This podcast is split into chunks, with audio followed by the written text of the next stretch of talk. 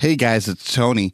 I'm here to talk to you about Awaken Conference. Now, Awaken is a young adult gathering in Charlotte, North Carolina from January 31st to February 2nd, 2020, and it's meant to help you recharge your spiritual life and connect with a community that you can grow your faith alongside. Now, this year's presenters include a killer lineup with Caleb Isley of Humans of Adventism and, of course, a friend of the podcast. He's been on a few episodes. Kim Cove, a licensed counselor, and Randy Ban, the creative producer at Nike World Headquarters. The keynotes will be brought by Ben Lundquist of the Rise and Lead podcast, a good friend of mine and an amazing speaker. Trust me, guys, you will not want to miss out. And Absurdity will be there. So me and Becker, you get to see us if you come out.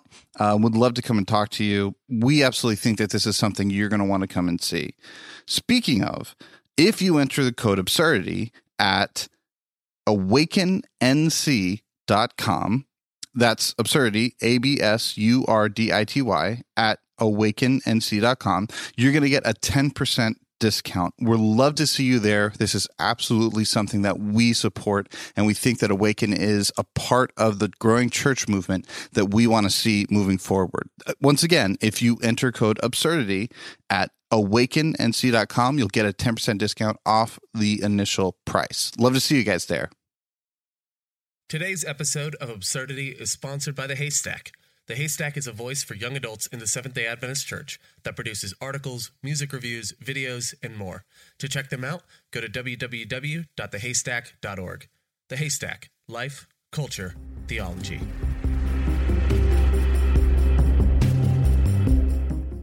Welcome back to Absurdity, and today I am I'm thrilled because this is something that I would have never expected in a million years, and yet at the same time, it's something that when the opportunity came up, I was somehow not surprised by it either.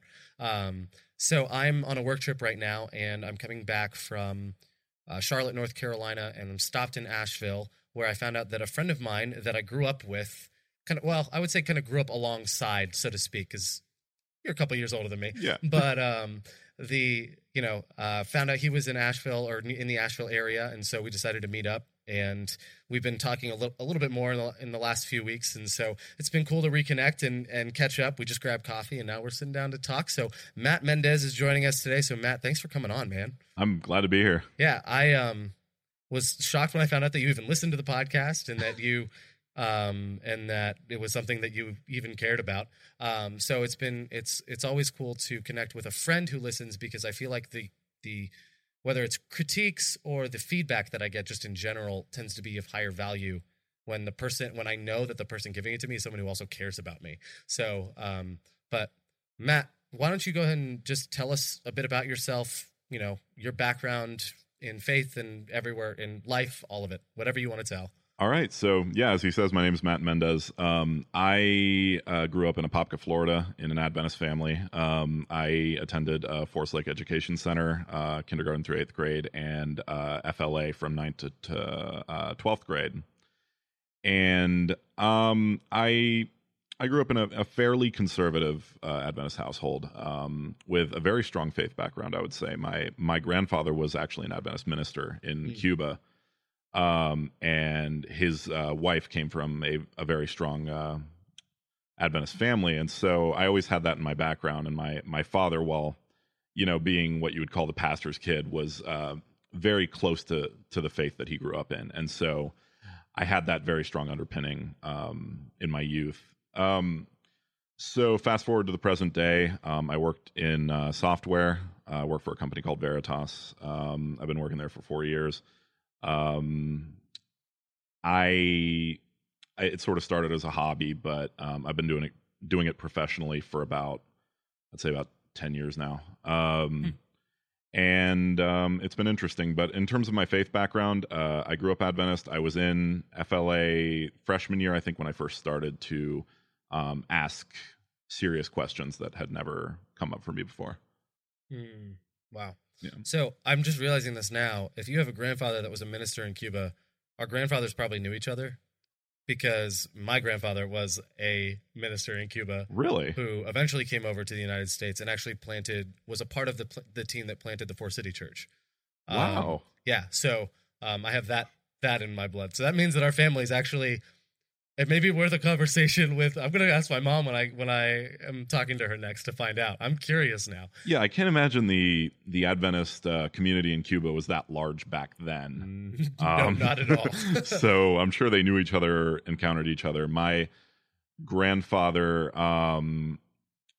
was a minister in Havana and ended up moving to Puerto Rico and ministering in Costa Rica prior to moving to America. And he was a minister in a Spanish church in the Bronx in New York City for quite a while. But I'd say before he left Cuba, he had been a minister for a good 10, 15 years. Yeah. No, then if there's any overlap, like my family left, I think in 58, 59, yep, exactly, right before Castro took power. And exactly. So, yeah, that was, wow. Okay, cool. So this, small world, as yep. as always. Man, there are people that I've met in college that I found out I'm like distantly related to. That's amazing. Yeah, the Cuban Adventist world is tiny. Very much so. Very tiny. So you started to question your beliefs, like, you know, outside of, would you say it was during your time at FLA or right after your time at FLA? I would say that my time in FLA was sort of a time when my faith identity, I guess you could call it, was in flux. On one hand, I believed, you know, I believed the Bible, I believed in Christianity, and I believed in salvation. But I don't think I had worked out all the finer theological points for myself yet. I think I sort of went to church every Saturday and I accepted what I heard. And my father, who's a much smarter man than I am, always gave me what I thought was a good reason at the time for believing those things. Mm-hmm. And so I took it as gospel, no pun intended, and that's sort of how it went. But at FLA, you know, teenagers tend to rebel, and you encounter a lot of different viewpoints. And I think at that time there were friends that I think we have mutual friends there that had their own sort of journey in faith that challenged me to answer some of those questions for myself. And so I'd say by the end of my senior year, I wasn't really a Christian anymore, but at the beginning of my high school career, I was definitely a Seventh-day Adventist. You were whatever you were, right? Correct. And that, yeah. And I think like that's natural. I think, you know, when I think about the time growing up for me, it was, you know, everything with the Bible and with, you know, Seventh-day Adventism and Christianity in general was just kind of given to me as fact. And so like it was as real as gravity or as real as like the food in front of me sort of deal. And so it's like there's no reason to question it because I've just been told this is reality and I've known nothing outside of this. Exactly. And so even in the journey of me questioning things and ultimately deciding to stay in faith, it's still hard for me sometimes to remember that like there's more to this than just what was handed to me. Absolutely. That's always a challenge. Like that definitely informs the way that the lens that you look at the Bible through and faith through. So that's like, yeah, that's huge. So what would you say is like, I don't know, one of the earlier questions that you started to have to wrestle with or deal with? I'd say it's a fairly common question. It was, I'd say, the first time I ever tried to read the Bible all the way through. You know, to this day, I don't remember who the preacher was, but I attended a sermon, I think it was at Forest Lake, where it was sort of a challenge to pick up the Bible and read it for yourself, you know scripture and know how to interpret it yourself. And I sort of said, you know what, I have all these questions and I can go to all these people, but at the end of the day, I should go right to the source and figure it out for myself. So I started to read it. And as you know, you encounter very Leviticus, quickly. Yeah, Exodus, Leviticus, Deuteronomy. And it's a very, very different world from the one we're in, you know, in the 20th and 21st centuries where, you know, they had this reality of war and intertribal conflict. And so you're immediately thrust into this world where, oh, you know, you have the chosen nation of Israel and they're encountering the Amalekites in the land of Canaan. And they're encountering the city of Jericho and all of the things that they're commanded to do in taking the land for themselves, or taking the land that they've been promised. And that sort of hits you like, wow, that's something I can't square with my personal sense of ethics, at least at the time. And so that was a major stumbling block for me. So I'd say that was the first thing that came up for me. Yeah, it's I mean, you're talking within within 6 chapters of the Bible starting, you're talking about basically mass genocide. Correct. And it's God that's literally, it's God that's doing it. Absolutely. And so very quickly it's, and it amazes me when I think about like stories like that. And then I remember like children's Sabbath school where Noah's Ark is painted as this like wonderful thing. And you see the Ark with a rainbow and all this water. You don't realize there's like millions of dead people in that. Like, like I think back on it now, I'm like, that was like eerily dark. Correct. Like it was like the Christian version of like, I almost want to say Happy Tree Friends. Yeah. Sort of deal, except that you don't see the blood and gore. But it was that kind of thing. It was this horrible thing, seemingly horrible thing, painted right to be this beautiful thing. And correct. So honestly, like that's still, there's still some stuff in there that I struggle to reconcile with. Ultimately, there's a lot in there that I understand is given as, you know, it's given as history, whether it's good or bad. Correct. Like, either this happened or this story was passed down through generations of, you know, Hebrews and Israelites. And so like this just happened, and it's not necessarily that that means it's endorsing it for me to tell the story right, or for the Bible to tell the story. So I think of Judges 19 where someone's literally cut up into pieces. And was that Agag, the king of the Amalekites? No, this was, I cannot remember exactly who it was. It's okay. I forgive you. But but it was, it was like this horrible story, and the whole purpose of that story, people are like, where's Jesus in that? If the Old Testament was supposed to point to Jesus, where this prostitute's cut into a million pieces. Right. And it's like, oh no, the point of that story is that Jesus wasn't in it. Like, it's not that this was a good thing. It's that this was a bad thing. And this shows what, I have to be careful when I say this. It doesn't show what happens when you don't have Jesus. Right. But it shows kind of where, how can I say this with a proper nuance? Like, it shows some of the ugliest things that can happen when society gives up on, or when you walk away from Jesus. So the idea being, not everyone will go and do something that terrible, but it's easy. It becomes easier to justify that if you are not living within a realm of following some sort of ethic that drives you that direction. Correct. So or drives you the opposite direction. So not saying that non-believers or believers of another faith tradition are more. I'll say this. The one thing that I really appreciate about people who don't believe anything is that if they're doing something that's good, it means they're just doing it because they think it's the right thing, and they're not doing it for any selfish motivation. Correct. And that's been that's something that's really challenged and convicted me to ask, like, why am I doing something good, right? So it's not that people are worse or bad if they don't believe, but it does show what happens if you decide to not have any boundary in your life, period, regardless of faith background. And I think that's where I sit on that. I think that's the nuance I would have to it. I'm just, sometimes in conversation, I try to figure that out without digging myself into a hole. Yeah, absolutely. But so easy for that to lead you out of it, like justifiably so. I don't get mad at people for wrestling with questions like that at all. Right. And I remember, I guess it was through Facebook that I realized that you were kind of out of the faith. We didn't talk a lot in high school. Yeah. I'm trying to think of how we figured out that, you know, we were in separate camps. Probably Facebook. But I feel like it was just random comment strings and, you know. Probably me being incendiary without the, you know, the adult concept of keeping it to myself. Did you have the militant atheist phase? Oh, absolutely.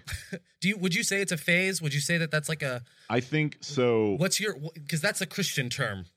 Oh, yeah. Do you see what I mean? So, like, what is your opinion of that? So militant atheism, the term, I wouldn't say it's only a Christian term. I'd say that a lot of what you would call the new atheists, sort of like the, you know, Dawkins, Dennett, Hitchens camp of the late 2000s or the mid to late 2000s, might even embrace that and might even go as far as to say that they're anti-theists rather than atheists, to say that it's, you know, it's a good thing that it's not true, you know, and to sort of revel in the fact that they're militant because they believe that what they're doing is a good thing to rebel against it, to rebel against it. But gotcha. So the way that I've always understood militant atheism, apart from new atheism, was this kind of like the I'm free of this and I'm passionate that I'm free of it, and now I want to. I mean, it's the same thing that happens when someone converts in. When you deconvert, it's the same deal. I want to tell others of this news that I have. I want others to see through whatever I saw through and know. And I'm mad that I was either lied to or, you know, whatever about these things. And so I want to attack the very system that now has caused me so much harm or so much, you know, maybe I feel like I've wasted a lot of my life. Correct. So I think there's whenever someone's angry, I start to listen. I start to think about why they might be angry. And yeah, if you feel like you've been lied to for 18 years of your life, you might be a little angry. Yeah, and it shows you that zeal is not restricted to any one denomination or even religion itself. Correct. And it's just it's a matter of personal philosophy. But that feeling was very familiar to me at the time. Yeah. And I think if somebody had called me a militant atheist, I probably wouldn't have been offended. Yeah. No. I get it. Yeah. And I remember with my other friend Jace, who you know as well. And Jace has been on Absurdity, I think, back in the episodes, like in the 20s. Yeah. It's weird on this podcast when I talk about like the 20s or the 30s. I'm talking about episode numbers, not years in the 1900s. But, you know, he came on and talked about his faith journey as well. And, we went back and forth a ton. Oh, I know. I remember that one. And just with several people that we grew up with, too, as, you know, I watched really the majority of people walk away from faith for whatever reason they've decided to.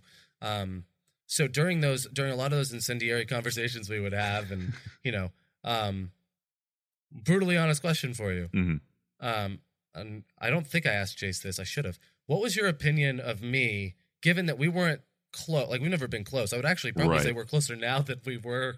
Yeah. No, I would agree. Then. Yeah. So what was your opinion of, and I'm not looking for a compliment. Like, I'm not fishing here. If there was, did you think I was stupid? Did you think I was like, you know, where were you? I thought you were just the coolest guy that I had ever. No, I'm kidding. It was, that makes two of us. It was, okay. So while I will say this, while at the time I couldn't identify with a couple of the things that you were going through in your faith journey, because I was going completely the opposite way in terms of the fact that you decided to stay with it. And at the time I fell away from it.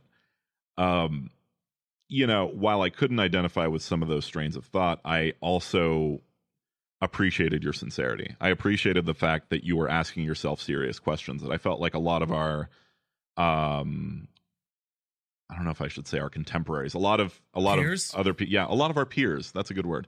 A lot of our peers weren't addressing in that serious or as introspective a way, and I always appreciated that. And I think that even, you know, when I was an atheist, I always liked your candor and your ability to question your own beliefs and find a way to live them out as sincerely as possible. I appreciate that. Yeah. And so while we weren't close, as you say, back then, I always felt like I identified with you on that level. So no, I appreciate that. It goes back to you being a cool guy. Yeah, no, it does actually. No, that's cool. That is good to know. I think, one of the things that we were always told growing up too, when it comes to proselytizing or even speaking with friends that are leaving the faith, is, you know, you always constantly have to try and get them back in, or you have to try and, you know, you have to talk to them about this and fight them on it. And I did that with Jace, for example. He deconverted in like 7th grade. Oh man, we used to attack him all the time for it. Like, Jace, don't you Pascal's wager all the time? We didn't know that was a term for it, but you'd rather believe in God than not and lose everything. And correct. We used to attack him all the time. It's a wonder we're still friends. Oh man. And but you know, I learned very quickly, like, and none of that matters, because even if I could prove it, that doesn't mean anything. Like, if I can prove to you that God exists, back then I used to say, what was the point of him asking us to have faith? But beyond that, just believing he exists is not enough of a reason to, like, for people to just start following him. Absolutely. Even the devil knows that God exists. Like, right. Just knowing something doesn't mean anything. It's an acknowledgement. It doesn't mean anything other than that. So if you don't have an experience with anything, then it doesn't matter. Absolutely. And so for me, it was this idea with a lot of my friends of just like, yeah, I'm just going to try and be who I am and try to be as respectful as I can be. Yeah. And try and leave the door open so that if they ever do want to talk, at least they feel like there's someone they can talk to, or there's someone they can go back to. That's what I've always tried to do. Really cool that strategy seems to not worked necessarily, but paid off. That helped me. I would say, yeah. You didn't come back to me when you had questions necessarily, but as you've journeyed, on your journey back into faith, you felt comfortable at least talking to me. Right. So to the point that you're sitting in front of me on a podcast, which is cool. So I'll take score one for the passive evangelism team. Checkmate. Checkmate. Wait, who do I checkmate here? Oh, that's a good point. Checkmate traditional evangelism. I'm not sure. I don't know who I checkmate here. This meme doesn't work in this format. All right, well, that's it. We're done. That's it. Wrap it up. No. So that's okay. Fair point. And I would say the same to you. There's a lot of people that I on Facebook when I used to be in arguments all the time. There's a lot of people that did not act with any sort of respect or decency, and I had to stop responding to people like that. But you were always someone that I felt like. I could interact with, or, at least I could joke enough with too, and be a little bit self-deprecating with, and you wouldn't take it as like I'm shooting myself in the foot, or, I could make a checkmate atheist joke to you and you would laugh. Correct. Cause you knew I was being sincere, or you knew I was sincere in my own personal faith enough to know that, I didn't hate anyone or anything like that. Yeah. So it was cool to be able to make like really great jokes with you that were off color and still, we could make fun of ourselves. So I've always had a ton of respect for you. And to be honest, I was always slightly afraid of you as well. Still kind of am, in that there are some times where I go worried that you'll either ask me a question or challenge me on something, and I will not know what to do with it. Well, let me put it this way. I am way behind you on that mark.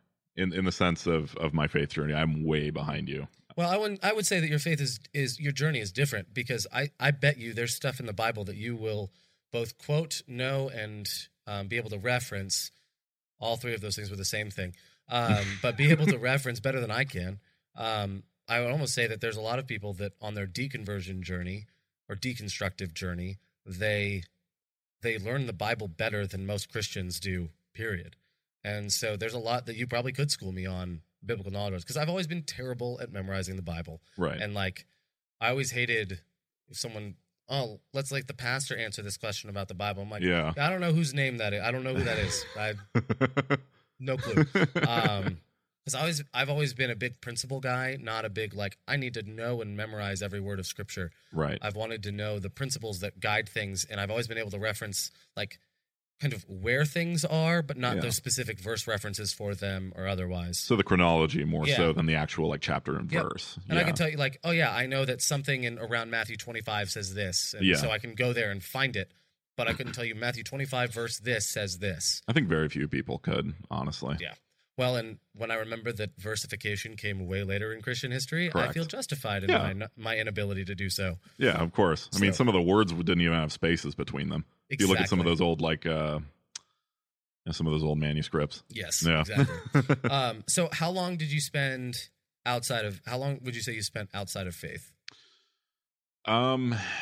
Okay, so I'd say my Christianity, the Christianity of my youth, devolved into sort of a weird deism. Maybe when I was like 15. So, I mean, it depends on what you mean by faith, but if you mean Christianity in general, I'd say about 13 years. Okay. Yeah. Solid. Good. And 13 years. So it was about half my life. You left Adventism before you left Christianity, correct, to some extent. So talk to me about that specifically, because you still had this belief in God, but you decided that Adventism wasn't the home, home for you. So I started to question some of the things about, or some of the precepts of Adventism. One of the big ones for me was Ellen G. White, fair, which I know is a very common one among people who decide to leave, or at least I sense that it is. And I guess for me, my father, who was one of the main sources of Adventist theology for me growing up, was always saying, sola scriptura, that's where you have to start. And then he would turn around and he would hand me like, some of Ellen G. White's writings, and I'd be like, well, that's not in the Bible. And I found it difficult to square that, but even more so, I sort of looked at it as, Christianity is more than an institution, and I didn't need that institution to be a Christian, and I didn't need to go to church to be a Christian, And I didn't even really think about it. I just sort of said, I'm not Adventist anymore. Gotcha. You know? It wasn't like, oh, I have a problem with the Seventh-day Sabbath, or oh, I have a problem with the dietary laws. It was nothing deep like that. It was sort of like, you know, I'm if I'm really doing sola scriptura, which I at the time I thought was the way to go, then why do I need to be an Adventist? And so it sort of just became a general non-denominational Sabbatarian Christianity. Gotcha. I would say. Fair enough. Yeah. That I'm totally fair there. And I think the way that we've treated Ellen White is a big, like, yeah, I understand anyone who leaves over Ellen White being treated that way for them, where it's frustrating because, you know, Adventists do see her as a prophet. And right. So, but we've treated more of her writings as prophetic than were actually ever intended to be. Correct. And we've treated her as more important than she ever even really wanted to be treated or considered herself either. Absolutely. The one thing that is, honestly, I will say the one thing that's kept me in Adventism through all of that mess and having her crammed down my throat was the idea that I realized I could arrive at the beliefs I have without her. Right. And that was, like, I could get to them only in the Bible. Yeah. And that was something that was really important to me. And, I mean, at the end of the day, with my specific beliefs, let's say I abandoned one random one. Like, let's say I abandoned, I don't know, state of the dead. Let's just go with state of the dead. Right. So Adventists believe that when you die, you're asleep, not immediately in heaven. Correct. So for me then, going to an Adventist church or going to a non-Adventist church doesn't really work. Right. Like, you know, any other denominational church with that specific belief being something that gets, you know, talked about pretty often on the other end. And I remember shortly after my dad passed away, people telling me, like, yeah, I'm sure he's in heaven watching over you. And I was, like, deeply disconcerted by that. And I wouldn't feel comfortable being in that environment. So let's say I gave up on the Sabbath, right? And then decided to go somewhere else on Sunday. Well, all these other unique mixture of beliefs don't work in another environment. Yeah. So I'm still the place that I can be at home with the majority of my beliefs tends to still be an Adventist Sabbath-keeping church. Right. Absolutely. So it's where I find the most common community in beliefs. So I get it. So, okay, let's have some fun. And let's get in some trouble. Awesome. What irks you? What bothers you? What angers you? Whatever. What, like, grinds your gears about Christianity or Christians or the way that faithful people live or treat people or anything like that. Like, I know it's a giant umbrella. So, you know, what's the biggest thing to you, or some of the biggest things that have ever stood out to you? I guess. So do you mean in my personal experience or just my observation of things? All of it. Okay. So I'll start with personal experience. I loved the church I grew up in. The pastoral staff there was always very, very nice and I thought very Christ-like. And I always felt like the people who were teaching me the doctrine were the same people who aimed to live that life. So in personal experience, you know, aside from some random people that I knew, I felt like it was very consistent with what I was being taught. So my personal experience wasn't horrible early on. It was mostly when I started meeting more and more people later on that I was like, okay, so, you know, you'll claim the doctrine or you'll claim the moral precepts of Christianity, but then you'll go out and you'll preach hate, or you'll go against people who don't believe the same way as you. And you're supposed to be meek, you know, blessed are the meek. And that always stuck with me. And then to see people going out and, you know, like, certain groups will go out and protest, like, certain funerals and stuff like that. And that always irked me because I couldn't see the love of Christ in those actions. So I think that's very familiar to everybody in the United States. Yeah. Is to see people who claim to be representing Christ promoting injustice in their actions. Yeah. And so that always irked me. Well, that was like, that reminds me of the video that Penn Jillette released a while back where he's like, you know, I may not believe in God or anything, but man, do I respect a Christian who comes up and tries to evangelize to me. Absolutely. Because it means they're following their beliefs. Right. Like, go out and preach the gospel. Yeah. So he's like, I don't respect a Christian who won't proselytize in any way, shape, or form because they're not living by the very book they claim to live by and believe in. It's that kind of thing. Like, yeah, I'm okay respecting you for following the beliefs that you believe, even to some extent with religious extremists, whether that has resulted in violence or otherwise. There's a certain level of respect I have to say, like, cool, you followed your beliefs to the, like, as far as they took you. That's right. I can respect that while completely disagreeing and denouncing where that actually led them and what they did. Correct. But there's a certain amount of, like, I wonder if, you know, I even think of some of the things that I know I know there are double standards and hypocrisies in my own life, that things that don't line up specifically with what I know I should be doing.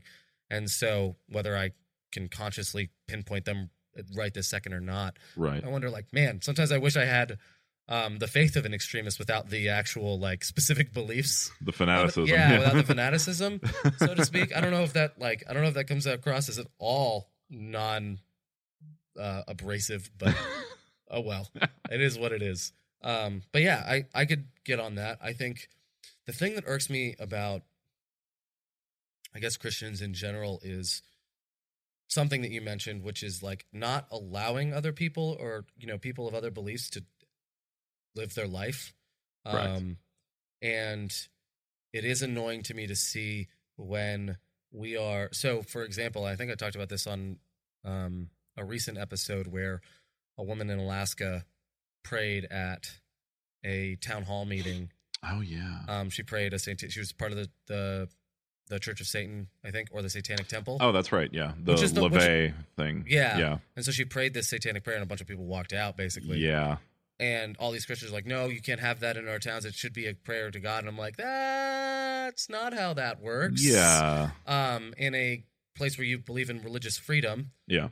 Does not mean the definition of religious freedom doesn't mean everyone does Christian things. Correct. Same with our advocating for prayer in schools and all of that.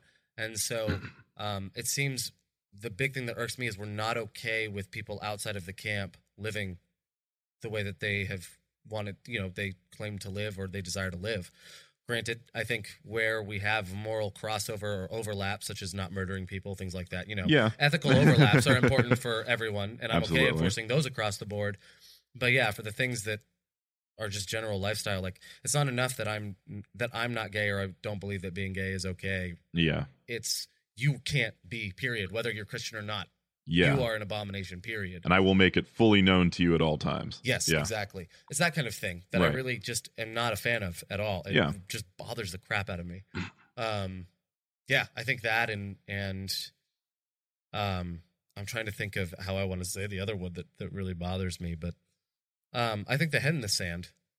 The head in the sand and the kind of lazy arguments we come up with, or lazy things we come up with to avoid either dealing with hard questions or the kind of crass judgments we make on other people based on either our discomfort with them or what they believe or otherwise. Like, they don't believe like us, so there's no way they're right in anything.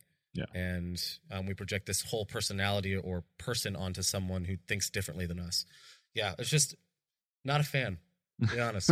Not a fan. And I know I have a tendency that I could, you know, I say that knowing full well I've probably done that, or I definitely have done that at some point. Right. I mean, and I'll probably do it again. Part of the messiness of being a human being, I guess. We all fall short. But yeah. So what are some of the things that you thought were kind of, I know that you mentioned, at least in your church growing up, something good, but what are some of the good things or positive things that you've seen within faith? I'd say the great charity of the faithful is probably the biggest one. People who actually live out the works of mercy, I guess you could say, in the New Testament, in the gospel, you know, people anointing the sick and people feeding the poor and giving people shelter. That and people being completely selfless in doing so, I think, is one of the most inspiring things about it. People who live that way and strive to be as joyful and as peaceful as possible, and they just exude those emotions and that state of being to the point where it's almost infectious. You know, you really know when somebody is at peace with themselves and with their faith, and and when somebody is striving to live that way. And that I've always found that inspiring, you know, regardless of what I believed at the time. That's it's weird seeing some of the principles. Not everything that I was taught was worth throwing away, I think. And as someone going into ministry and as you know being taught in college and high school and even grade school to some extent, but seeing some of the things that we would expect would be, and hearing some key things that you've said that I know I've been taught and otherwise, like, you know, let your light shine, or, you know, be a decent human being. And it turns out that other people will go, man, I want that. Yeah. Turns out that's actually true. Yeah. It's cool to hear that though, as well. So you've said several times, was an atheist, yes. Or was a, you know, had this weird form of deism, yeah. Which fair enough. I think even I have a somewhat more deistic view than a lot of even Adventists. Like I tend to think that God has made us with wisdom and discernment to the point of not, we don't need to consult him for every tiny decision that we ever make. And he's made us with, so not necessarily that God has left things and, you know, created them, just left them. Prime mover sort of thing. He also doesn't need to be the one that makes everything happen for you, that he's given you agency in your life to be able to make decisions and go do things. No, it's free will. Yeah. That's where I tend to be on the deistic side. So I do think he's intimately involved and cares about our lives, but not to the extent that I'm going to pray that I do well on this test. But more like I'll pray that there's some grace and mercy in the teacher's heart. Correct. But I won't pray that I can do well on the test. Like I almost feel like that's asking God to cheat. Like, God, give me the answers to this test. Yeah. So you said talk to me about the journey back. I know you've shared with me a bit, and you're welcome to be as general or as specific as you want to be. But yeah, you're on your way back in to faith. Absolutely. And not in the way that people would immediately expect either, given the background. So especially actually given the background, very ironic. So very much. Yeah. So. Floor's yours here. What's your story? All right. So it was, I'd say the last week of May, this May. So, pretty recently, I was just sitting down one night, and normally, you know, I get home and I have a 2-year-old son. I spend time with him. I put him down for bed, and then I, clean up and do things around the house and spend time with my wife.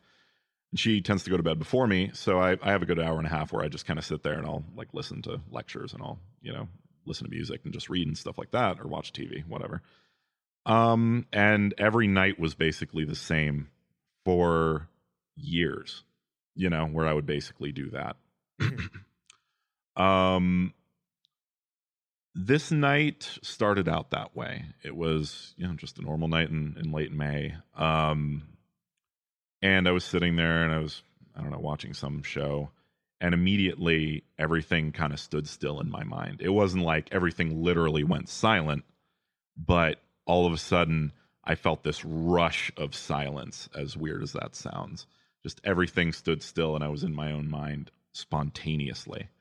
And I kind of tried to poke and prod that and see what it was. And I felt this pull towards reading about Christianity. Now, that's something that I did about 10 years ago. And I kind of just said, that's settled. I don't need to do it again. What more value am I finding in this? Yeah. I've rejected it as a superstition or whatever I believed back then. And it was one of those things where even though for an entire decade I rejected the notion that I needed to look into it further, I suddenly felt the need to do so now, specifically right at this moment, and I felt the burning desire to do so. So I started reading. I read, obviously I didn't read the whole Bible in one night. I read some excerpts from the Gospels and Acts, the Pauline epistles as well. I read some of the writings from the early church fathers, and that night I watched a mass. It was a Roman Catholic mass, and I tried to put my mind in sort of a how can I say this? Sort of a tranquil state. I tried to a meditative state. Yeah, I tried to meditate on what the gospel was trying to teach. I was trying to encounter it in a more ethereal way than I had ever tried to encounter it, because I knew up until that point I had hardened my heart significantly against it. And so I said, you know what? I'm just going to let it in. I'm going to see what happens. And it was profound. And I stayed up until maybe like 3:30 in the morning, just listening and reading. And I felt this hunger for it that I had never felt before. And suffice it to say, it hasn't stopped since. And every single day I've had about 1,000 questions. And once again, I hardened my heart towards that sort of thing for many, many years. And I was incendiary against it and against those who believed it quite a bit. But suddenly the things that I had read 1,000,000 times before when my heart was hardened suddenly made sense to me. And I couldn't explain why or how, but the exact same words carried this profound meaning that they never had before. Mm. And so I decided, you know what? You know, I prayed about it. I was like, if this is what you want from me, God, I'm gonna take it. I'm gonna try to roll with it. I'm gonna see where it goes. Just guide me as best you can, because you can. And you know, I still struggle with that because I'm so out of practice. But yeah, it's like that's foreign language now, right? Yeah, and I had trouble with prayer for that reason. And I was so awkward. It's like the movie Meet the Parents, where Greg is praying at the dinner table. Yes. It's really awkward. It was sort of like that. And later that week, it was actually Sunday night. I went to the emergency room. I had a medical issue, which I won't go into because it's not pleasant. But I was very. I felt like I had suddenly been betrayed, because I felt like I was holding out this olive branch to God, and I was saying, guide me and do what you will. And then suddenly I'm in this horrific position. And then later on that night, I'm still in the ER. I find out my mother is also in the ER. Oh man. And, that changed it somehow. Like the circumstances got even worse, but that became the most prayerful evening of my life. I pleaded, I begged for intervention in her life, and I said, you know what, do whatever you want to me, but I, you know, I can't lose my mom.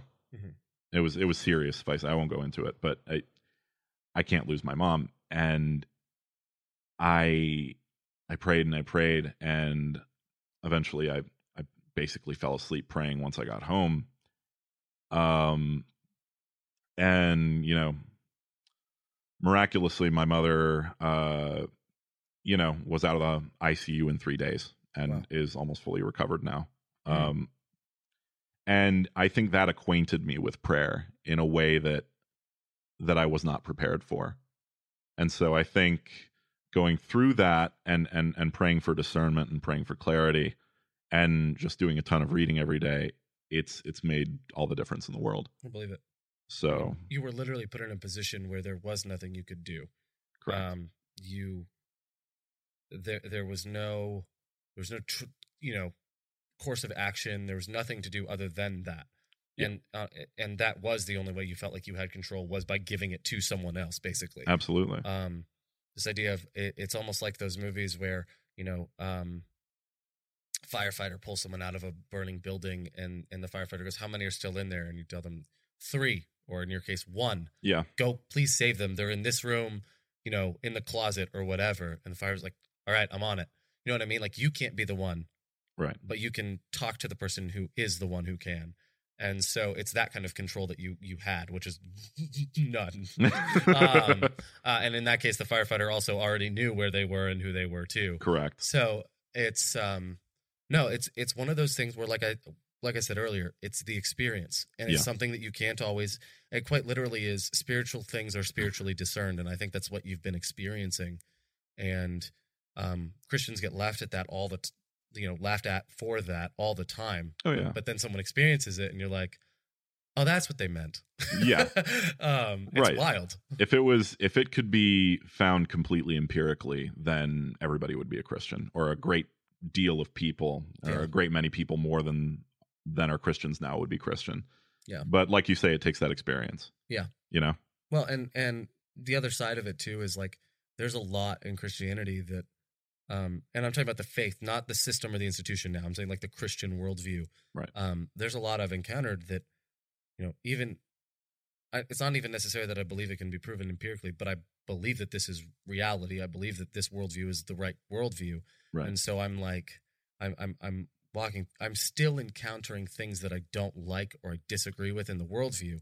And so there's still the struggle to, you know, remain or reconcile the things that are distasteful to me specifically. And I have to question, like, you know, it's one of three possibilities. Either I don't understand it. Like, it's not saying what I think it's saying, so I don't understand it properly, or I do understand it properly and I just need to get in line, sort of deal. Like, this is reality, accept it. Or three, it is it's something that maybe was true at one point that no longer is, and we've moved forward in it, or something that I may not actually get an answer to in this world or in this lifetime. And I try to exhaust every possible conclusion or route before I come to that conclusion, because I never want that to just be the cop-out. Well, I guess I'll figure it out in heaven. That's not even remotely intellectually honest, I feel. Right, exactly. And if anything, that's a fear tactic for some, too. We'll just go, I don't know, but God will tell me one day. Yeah. Right. That's not... But I do with a lot of questions like that, too. There's been some extent of me treating them the way that, like, men treat losing things. I go, like, I lose my keys? They'll turn up. Yeah. Not really going to tear my house upside, unless I, like, have to leave right then. Yeah. I'm not going to tear my house upside down looking for my keys. I know they'll turn up. Correct. And they have every time. Yeah. But, and girls, there's a lot of girls I talk to, they're like, how in the world are you so calm right now? I'm like, what do you want me to do? Yeah. It's not going to change anything for me to be anxious about this. So with a lot of the questions, with the same way, like, I know I'm going to either encounter the answer at some point or whatever. So I'm going to continue doing what I'm doing and living my life with what I know. And the one thing that's kind of carried me through is, in any belief or anything I've found, if I find a God that is looking for every loophole to get you into heaven versus every opportunity to get you out or keep you out, right? If I believe in that and I see that in Scripture, then in any conflicting belief that I come across or anything that I struggle to reconcile with, I err on the side of grace or mercy, justice included in that, but grace and mercy until proven otherwise. Correct. That's kind of the default view that I take when I walk in things that I'm not sure about. Absolutely. And I think that that's something that in my lack of faith, my previous lack of faith, I always kind of looked at it as, well, you know, religion's a cop-out. You know, you're sort of throwing caution to the wind and saying, oh, well, you know, God will take care of it, whatever. You know, I don't have to worry about it or even think about it. But what I've found is that to claim to be a Christian and to want to be a Christian is, it's such a high standard of life. It's not just, oh, I believe in Christ, because as you say, the devil believes in Christ. Yeah. You know, it's more than an acknowledgement. It's a revolutionary revamping of your life. It's a transformation. And that's something I never saw. And, you know, if it wasn't clear before that I'm Catholic, I'll quote Benedict XVI said that if you say, you know, if you declare, I believe in one God, that's a revolutionary act. Yeah. You know, it's such a high standard that no matter what you do, you'll never be able to fully live up to it, but that's part of it. You know, you try your best and you live by Christ's example, and so much joy and fullness will come to you that way. Yeah, absolutely. It's better to live that way than to not, basically. Correct, absolutely. And I think that's been one of the things I've always tried to make the point that true Christianity actually, I think, is not an easy way out. Right. I think it calls you to look in the mirror at who you really are and how you do fall short every single day. But it also calls you to remember that the pressure's off on you too, and to not hold that against yourself. But to encounter the ugly part of who you are and the reality of who you are every day, like, you don't just get to put that away if you're truly claiming Christianity. You acknowledge it as a part of your life, and you're actively trying to choose or actively trying to resist it and choose the opposite. Correct. And grateful for God's grace when you fail to. Oh, absolutely. But it is hard. Like, if you don't have the proper balance of, you know, understanding God's grace, then Christianity can be something that actually drives you to depression. This idea that I'm worthless, I'm terrible. Oh, yeah. You can self-flagellate all day, you know? Yeah. Yes, absolutely. You know, and that's it. Like, how could God love me if I've done this? Or right. Things like that. And for people like that, too, a lot of them have a trouble with the Jesus story because while God himself became human and experienced the things that we experience, he's never, I don't want to say felt the same guilt, because if he bore our sins, then he felt the guilt. Right. But he never did any of the things, or like they see there are people that you always think your experience is the exception to the rule. And so you see Jesus, even having bore our sins and feeling the guilt we feel, well, he never actually did those things. Right. So he doesn't really know. Correct. He doesn't really know what it's like. That's the rationale we use. Yeah. The lie we tell ourselves. And yeah, we do beat ourselves up a bit. But I think when you do have the proper balance, you do get the beauty of going, yeah, I don't measure up and I don't have to at this point. Like, I just need to be who God is calling me to be the best I can. So there's beauty in that. So, as in your return, and yeah, we're early in. Like, you and I are. I think this episode will air in like August, but we're middle of July right now. Yeah. Why Catholicism over coming back to Adventism or Protestant Christianity in general? That's not a criticizing question either. I'm genuinely curious. Like, this is an interesting question. Yeah, no, absolutely. I don't think it's a common story, but and it's fine. So I first started, you know, in my full confession time. You know, I was raised Adventist, and at least what I was taught was that, you know, the Catholic Church will figure prominently in the end times, and it was sort of a thing that I was never exposed to outside of they're the enemy. Yeah, outside of they're the enemy or they're, you know, superstitious or whatever. The reason I ended up choosing Catholicism is because I read scripture and I read the writings of early Christianity in a completely different way than I did when I was an Adventist. When I was an Adventist, I was sort of still anchored to the Adventist understanding. But after living half my life as an atheist or you know, as whatever I was, I didn't have that underpinning anymore, at least not to the degree that I did back then. And so I could kind of look at it as, well, I'm starting from the ground up. What is it that Jesus came to do? And I found so much emphasis on the idea of a church, you know, a community of believers, an assembly of believers. I found, I guess, sort of an authority vested in the apostles that Jesus gave to them, you know, at the Great Commission. Mm-hmm. I found validity in the idea that, you know, say in Matthew chapter 16, verse 18, when he says, you know, thou art Peter. And, well, I think everybody knows the verse, yeah. You know. You're the rock. Yeah, exactly. Yeah. So I found validity in that, and looking in church history, I found that from the time of Jesus, and you know, there is some debate. I get that, and I try to be as objective as possible. I found that formula was largely adhered to from the time of Peter and Paul, all the way up until the present day in the history of the Christian church, and so that, combined with the idea of the sacraments, which was something completely foreign to me, but now makes complete sense. So like the Eucharist, for example, mm-hmm. The idea of it literally being Jesus's blood and flesh, that was, I read that verse with a different understanding than I ever did when I was an Adventist, because I saw how the crowd was sort of reviled by what he was saying.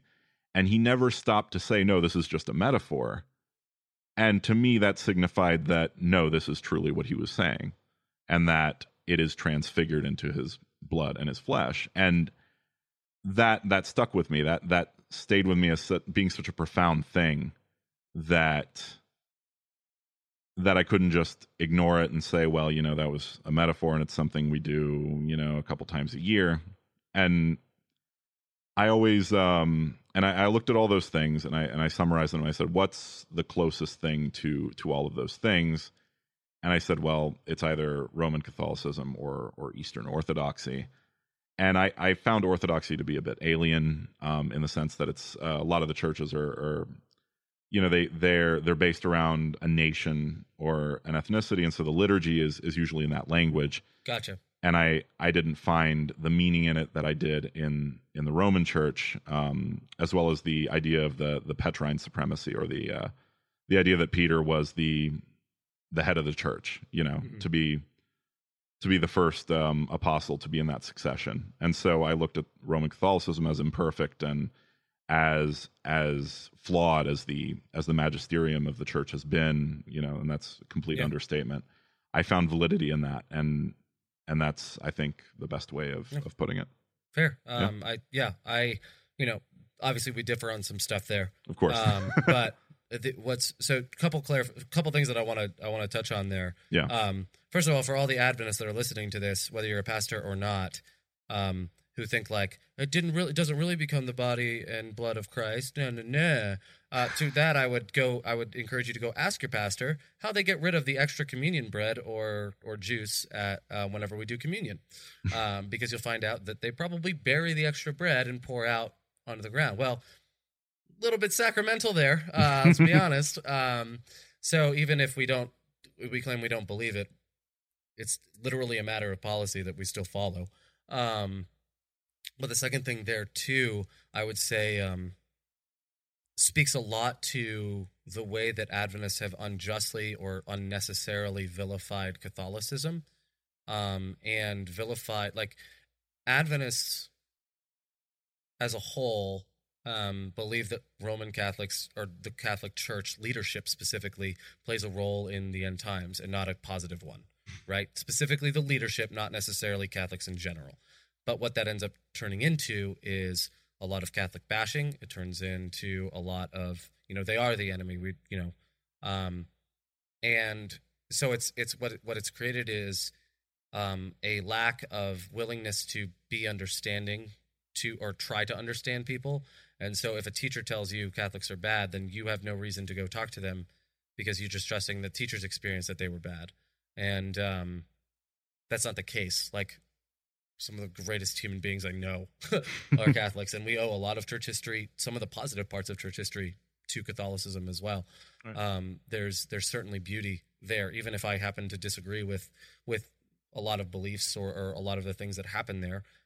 Ultimately, there's still this core belief of Jesus Christ being the reason for our faith, the author, perfecter, the founder, the foundation, the center. I could go on with those, absolutely. Right? Yeah. And so there's the beautiful parts that unite us there. And I think those are the things that we can celebrate. And it is sad to me that not that there's a narrative that Adventists don't like Catholics, but that we did it to ourselves, so to speak. And that is sad to me, because I think God is just as much in your journey as he is in mine, if not more in some cases, right this second. Like, right. I think he's devoting a lot more energy right now to what you're doing and your journey right now than to mine, which is fine. There's nothing wrong with that. It's kind of like, yeah, heal the dude with this wound that still needs healing and figuring out and navigating, versus the guy who's already been discharged from, not the hospital, but, you know, no longer in the ICU. And I would say that you, in this transitionary period, and this is not meant to be pejorative at all, but you very much are in this kind of healing and new thing of like, what does life look like now? What do? I have all these questions. Oh, yeah. I mean, take my bad summary of Catholic teaching, for example. That's all right. It is what it is. So with some of the questions that you had early on that led you out, where are you with some of those? Would you still say those are up in the air and you're kind of waiting, or... You mean in terms of... Like some of the stuff you encountered in the Old Testament, for example. Oh, well... I read, I don't know if you're, you know, of course you're familiar, or I'm talking to somebody who's literally ordained about, oh, you might, maybe you're not familiar. Well, I'm not ordained, but yeah, I've been in, yes, I've gone that route, yeah. Oh, okay. Sorry. No, you're fine. You're trying to learn the terminology. You're fine. I say that for listeners who may go, wait a minute, what? But I know what you're saying. Oh, okay. Yes. Perfect. Someone who's committed his life to ministry. Yeah. Yes, we're good. So I read one of the church fathers, Origen, who actually speaks about some of the verses in the Old Testament, because at the time of Origen, I think it was, you know, early on in his time or slightly before his time. I get the years all mixed up. But at the time, there was something called the Marcion heresy, which I'm sure you're familiar with, where basically it was Gnosticism, where the Marcion heresy was a movement within early Christianity to say, well, let's focus on the New Testament, because the Old Testament is the chronicle of what they would call the demiurge, or the I guess the prime mover. It's sort of deistic in a way, because they would say, well, that was a fallen god, or like a terrible god that was gotcha. That was sort of succeeded by Jesus Christ, who's this new and wonderful and graceful God. Mm-hmm. And so, you know, that question that's still being wrestled with today was very much being wrestled with in the second and third centuries. And Origen basically said, look at those verses in Deuteronomy and in Leviticus. Don't look at them necessarily as a chronicle of, oh, God did these horrible things to these you know, defenseless and innocent people. Look at it more as sort of an allegory of somebody wrestling with their faith, and how much of a challenge it is, and how people can be thrust out of their most comfortable places in their lives and be turned over to Christ in the most profound of ways. And you feel like you're being almost gutted by these questions. You don't know how to take them, and they make you so uncomfortable, and they make you cry and beg and pray for discernment. And that was sort of the way Origen took it, and that's sort of the way that a lot of the early church decided to look at it, not necessarily as genocide literally, but as an allegory of the challenge of faith. Mm-hmm. I can see that. Yeah. And I think even now in current scholarship, and don't get me wrong, I think there's a new emphasis in current scholarship. Let me put it that way. There's a new emphasis in current scholarship that a lot of the things that are attributed to God in the Old Testament were really people's best interpretation of who God was back then. Yeah. So they were saying God would tell us to do this, or we think God is telling us to do this. And so there's this new emphasis in some circles of scholarship, Protestant and Catholic, to say that and understand that, no, God didn't actually tell them to command these things, but that they interpreted it as God commanding, or maybe they justified improper behavior by saying God did. Correct. And there is, I think you get hairy. Scripture's very hard to play fast and loose with. The reason being, like, let's say that we wouldn't take the Genesis 1 story as literal. Let's say we took it as, which I'm pretty sure Catholicism doesn't take it as literal as a whole. I don't remember now that I'm thinking. I'm just blanking. So the official position of the church is that believing in the Genesis 1 narrative isn't expressly necessary for salvation. Okay, gotcha. Yeah. So a lot of people will be, you'll find young earth creationists in Catholicism, but you'll also find people who believe in evolution by natural selection and the 4.54 billion year old earth and whatnot. Okay, cool. So thank you for that, because I just totally blanked. Whereas Adventists, especially because of the doctrine of the Sabbath, tend to hold to a literal 7-day creation. Absolutely. So, but the issue then becomes, if you start taking it as not a literal 7-day creation, well, the rest of the Old Testament just continues to flow naturally out of that poem, right? Out of Genesis 1 and 2 comes the immediate story of Adam and Eve and the fall in the garden, and then Cain and Abel, and so if you think that Genesis 1 and 2 is the allegory or the poem, well, where does it become then narrative? Right. Do you see what I like? And so you end up doing that with, if you do take the stance of God being, that being Christian, or the early Israelites' picture of who God was, rather than for some of those terrible commands versus who God actually was. Well, what do I say with thus saith the Lord suddenly doesn't mean anything. And it's just, I get to just pick and choose which thus saith the Lords are the ones that are actually God. Right.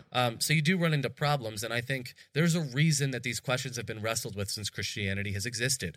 Because we genuinely, they're complicated. Right. I think it speaks to the vastness or the importance of those questions and the difficulty in us finding an answer to them. Yeah.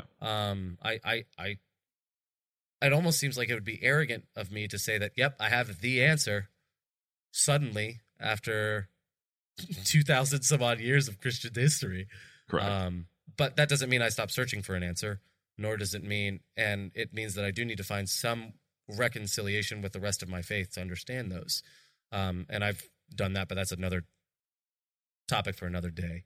But dude, I just want you to know I really appreciate you, the journey that you've had and the journey you're on, the questions that you've asked, and even the interactions we've had. It's been really cool to see all of that play out, and to play any small role in that is a huge honor and privilege for me. So, you played a big role, so I appreciate that. Yeah, seriously. And, it's cool too, as you're journeying.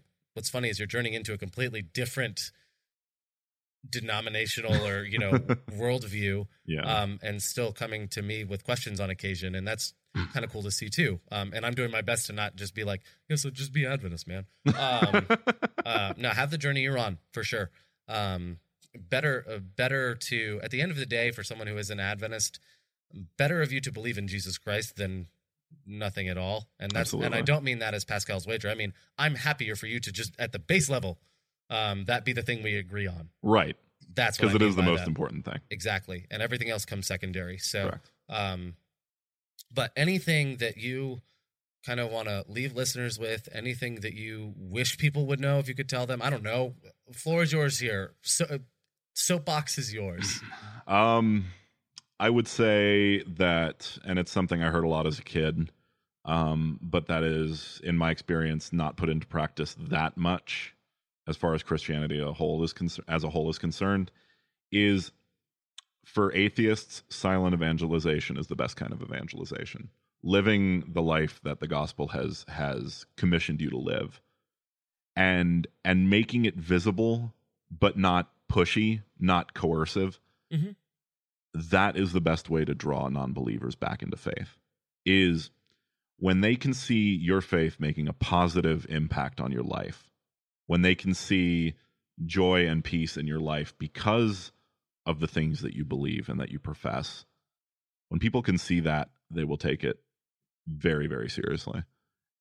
Assuming they want, assuming they're open-minded enough to see those things. Yeah. And I'd say a lot of them are. I'd say a lot of people are.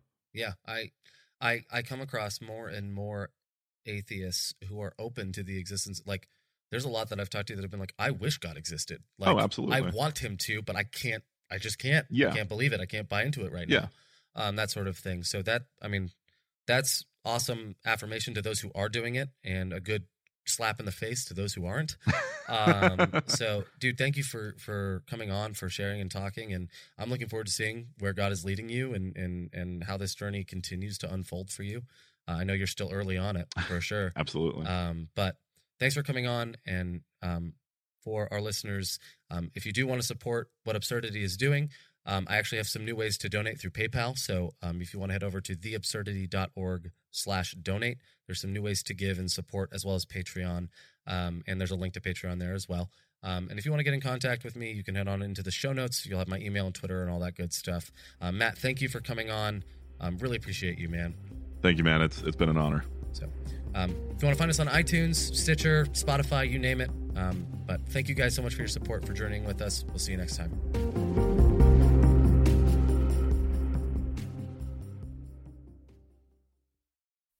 Today's episode of Absurdity is sponsored by The Haystack.